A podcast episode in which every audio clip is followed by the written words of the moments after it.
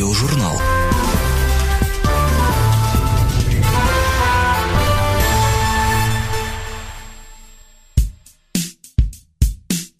В V веке до нашей эры, когда еще не было телевидения, радио и газет, их функции в Греции выполнял театр. В Афинах устраивали театральные соревнования Дионисий.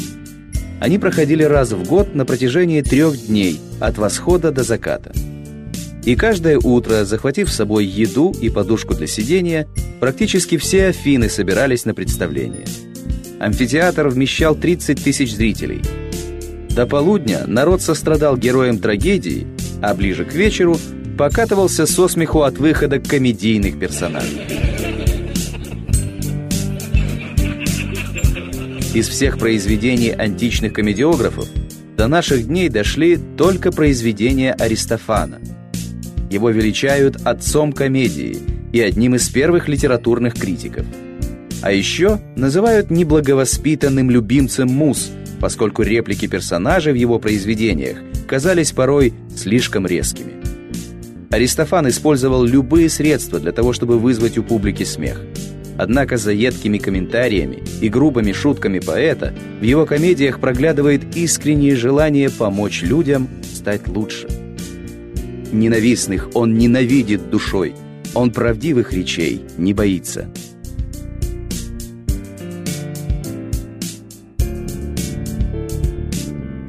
Точная дата рождения Аристофана, как и дата смерти, неизвестна.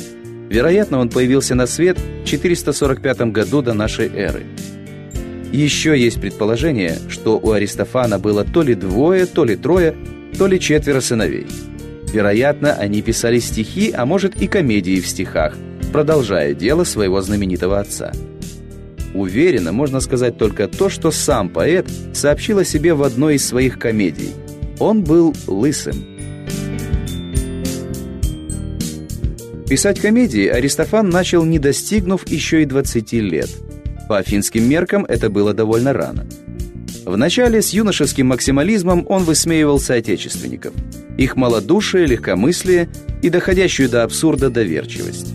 Не стесняясь в выражениях, нападал и на могущественных политиков – Плутарх писал, что при постановке комедии «Всадники» все актеры наотрез отказались играть роль, сатирически отображавшую правителя Афин Клеона. И Аристофан сам вышел на сцену в маске могущественного и мстительного политика. Все Афины услышали из его уст признание «Крал я, а ты что ли нет?» Оскорбленный правитель Клеон – в отместку обвинил поэта в том, что он незаконно носит звание афинского гражданина. На суде Аристофан привел свое оправдание цитату из Гомера. «Моя мать уверяет меня, что этот человек мой отец. Но могу ли я утверждать то же, если сам не видел, кто меня произвел на свет?» Аристофан выиграл тяжбу. Афиняне признали за ним право на критику, поскольку считали, что свобода слова – это опора демократии. Но с началом Пелопонесской войны между Афинами и Спартой все же был принят закон об ограничениях осмеяния личности. Увы, это не помогло победить спартанцев. Война, против которой в своих комедиях так истово выступал Аристофан, принесла Афинам поражение.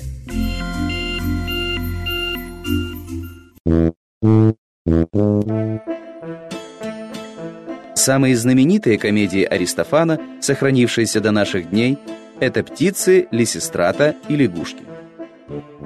Возмужав, Аристофан старался больше не вмешиваться в политику и обращал свой критический взгляд на деятелей науки и искусства. Он не жалел даже великих трагиков Эсхила, Софокла и особенно Эврипида – кстати, с легкой руки комедиографа многие до сих пор считают, что Еврипид закончил свои дни растерзанной женщинами. Хотя это была всего лишь едкая шутка, доведенная Аристофаном до абсурда. А в комедии «Облака» Аристофан не побоялся критиковать самого Сократа. «Город спятил с ума, если кормит тебя, развратителя юношей, язву страны». И хотя Аристофан не отличался жестокостью, его комедия «Облака» стало одной из причин трагической смерти философа Сократа. В 399 году до нашей эры Народное собрание Афин обвинит Сократа в поклонении новым божествам, развращении молодежи и приговорит к смерти.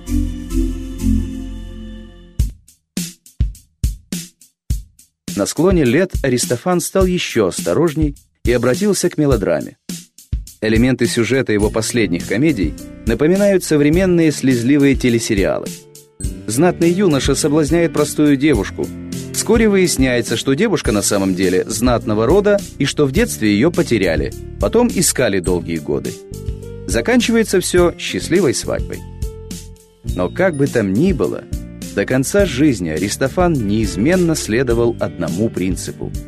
Поэт – это учитель граждан комедии «Лягушки» он утверждает, что поэтов ценят за правдивые речи, за добрый совет и за то, что разумней и лучше они делают граждан родимой земли.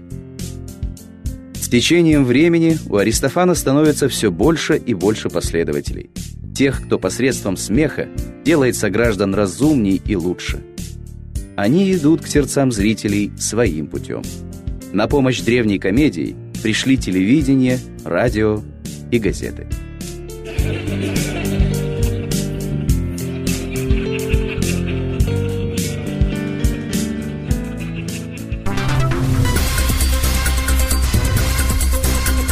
Аудиожурнал.